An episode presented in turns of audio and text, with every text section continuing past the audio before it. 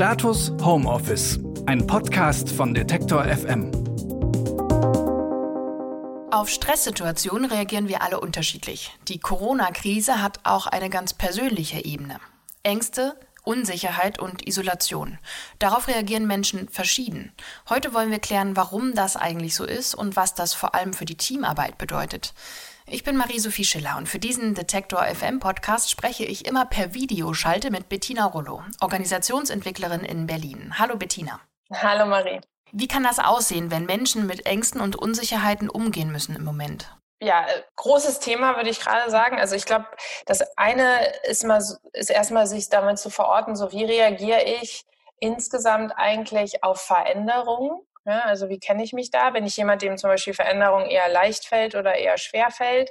Und äh, was ja jetzt momentan auch noch passiert, ist, dass es A, Veränderung ist, die wir überhaupt nicht selbst gewählt haben, B, die relativ unkontrollierbar gerade erscheint und von der wir auch gar nicht wissen, wie lange sie andauert und welche Konsequenzen sie hinterher hat. Also es ist schon ganz schön viel Unbekanntes.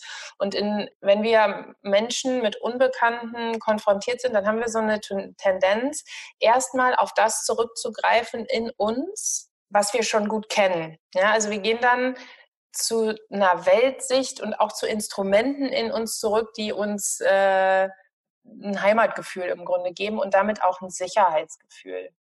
Und was man dann in Teams sieht, ist, dass es so ganz unterschiedliche Welten sind oder ganz unterschiedliche Instrumentarien, die dann genutzt werden. Ja, die einen sind dann eher so unterwegs und ziehen sich eher auf was zurück, wo sie sehr ähm, auf sich selbst zurückfallen, also in Autonomie gehen, viel für sich das alleine versuchen zu regeln. Es gibt halt auch ein schönes Kontrollgefühl, ne, wenn man wenn man eher das Gefühl hat, so ich mache jetzt meinen Raum.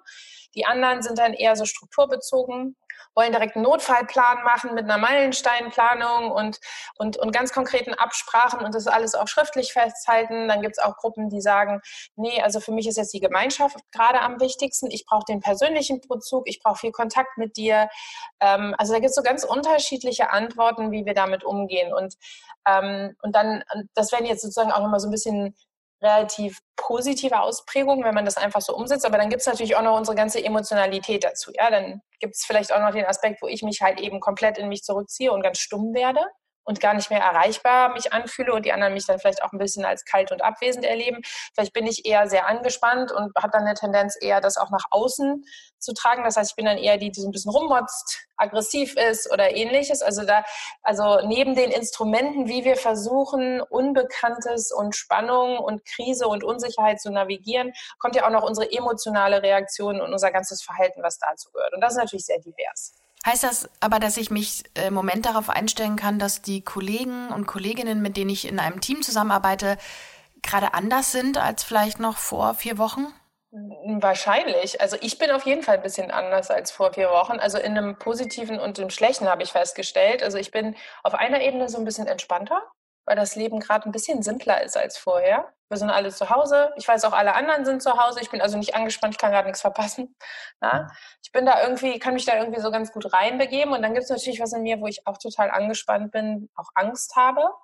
Und wo ich schon merke, dass ich dann so Wellen durchlaufe, so, wo ich dann mal irgendwie einen Ticken zu harsh bin, ein bisschen schriller, als ich es normalerweise bin. So, wie sich das jetzt beim Einzelnen ausprägt, das wissen wir nicht, aber Teams merken da sicherlich was. Und wie kann man denn darauf eingehen, wenn man dann aber seine Kolleginnen und Kollegen gar nicht vielleicht wie sonst irgendwie mal in der Küche trifft oder mal irgendwie, weiß ich nicht, zusammen eine rauchen geht oder mal auf dem Flur irgendwie kurz quatscht und man sagt, ach Mensch, ja, wie geht's denn dir jetzt damit? Ähm, sondern wenn man das so ja eigentlich nur so abstrahieren kann über so eine Telefon- oder Videoschalte. Also gibt es da irgendwie einen Tipp, wie man so ein bisschen besser aufeinander eingeht im Moment?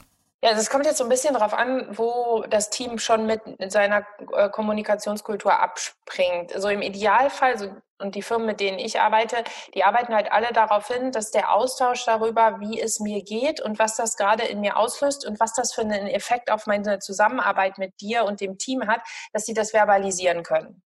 Und die machen das dann regelmäßig über Check-ins zum Beispiel. Also, dass die, das muss man nicht vor jedem Meeting machen, aber dass die mindestens mal irgendwie in einem regelmäßigen Abstand sagen können, okay, so geht's mir gerade, so navigiere ich gerade die aktuelle Situation, so gehe ich mit der Unsicherheit äh, um, so gehe ich mit meiner Familie zu Hause im Homeoffice um. Das passiert für mich gerade, damit du und mein Team dann einen Eindruck hat, was passiert bei Bettina denn eigentlich gerade und nicht nur mein Verhalten an den Kopf geknallt kriegt. Ja, also diesen Einblick erlauben in das ist, das ist, was in mir passiert.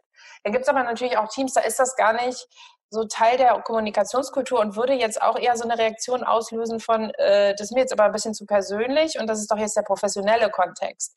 Und da glaube ich, ist das jetzt aber schon eine Sondersituation, wo es gut ist, Räume dafür einzurichten. Also viele von den Teams, mit denen ich arbeite, die sagen wir mal eher in dieser Art von etwas, ich nenne das immer ein bisschen traditionellerer Kommunikationskultur sind, mit denen entwickle ich gerade Formate, die zu ihnen passen, wo die Reflexion zu Corona, Stress, Unsicherheit und mir am Arbeitsplatz stattfinden kann.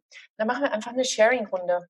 Also jeder sagt mal zwei Minuten, wie ihm es gerade geht und das kann dann jeder so abstufen, wie das für ihn passend ist, was das gerade mit mir macht und am wichtigsten natürlich immer die Frage, was brauchst du denn?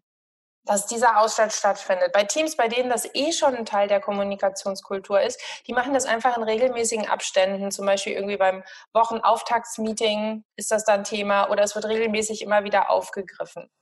Gibt es denn dafür Regeln? Also so zum Beispiel wie in Feedbackrunden, dass man das nicht kommentieren darf und jeder sagt einfach kurz, wie es ihm geht? Genau, also der Check-in wäre ja, also so ein Check-in-Format oder ein Sharing-Format hat ja nichts anderes, nichts anderes als ein Redekreis. Das heißt, wir geben jedem zwei Minuten, es gibt die eine Person oder drei Minuten, eine Person, die das ähm, auf, also äh, aufnimmt die Zeit, also darauf achtet einfach und dann geht das einmal um und, und jeder andere ist äh, angehalten, wohlwollend, aufmerksam zuzuhören. Das bedeutet aber natürlich auch, dass ich in meinem Check-in jetzt nicht in eine Vorwurfshaltung zum Team gehen könnte. Ne? Also dass ich jetzt nicht sage, so und mir geht es total schlecht, weil ihr alle so unkooperativ seid. Ja, das, also das ein Sharing basiert schon auch sehr auf gewaltfreier Kommunikation im Sinne, ich teile mein Erleben. Das heißt, in der These fängt jeder Satz mit ich an und keiner mit du ich erlebe das gerade, meine Wahrnehmung ist das. Also, dass man ganz mit, mit sich da verbleibt. Wenn dann aber in so einem Sharing oder Check-in eine Störung auftaucht, wie man das dann immer so schön nennen würde, also nämlich, dass es da anscheinend eine Spannung gibt oder einen Konflikt, dann ist das eben auch ein super Raum, um das mitzukriegen. Weil jetzt, wo wir alle so dezentral an unseren Rechnern sitzen, kriegen wir oft Atmosphären gar nicht mehr so mit.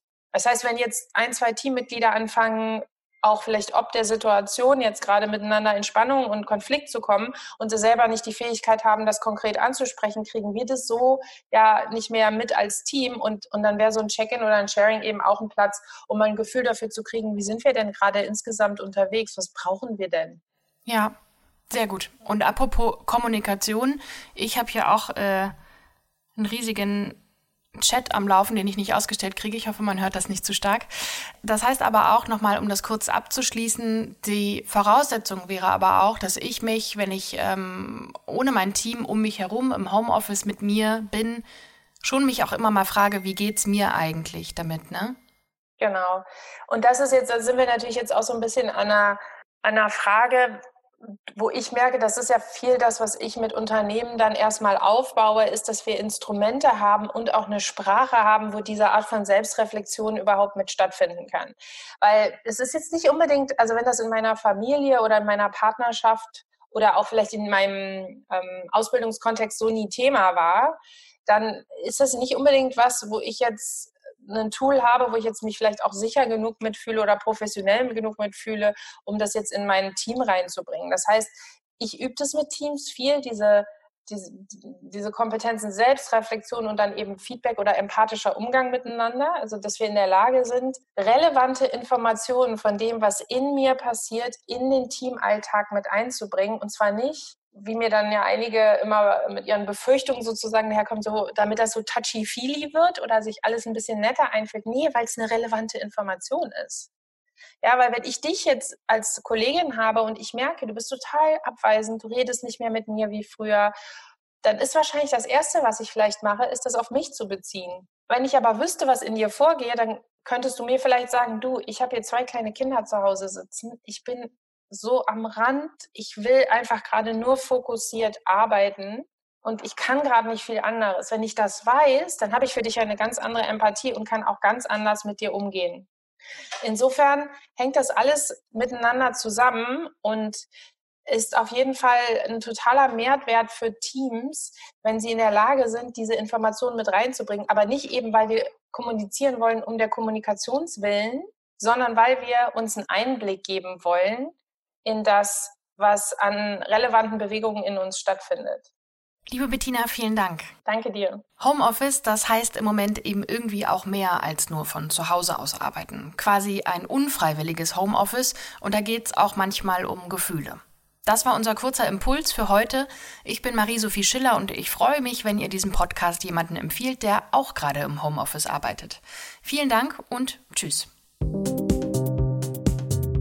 Status Homeoffice, ein Podcast von Detektor FM.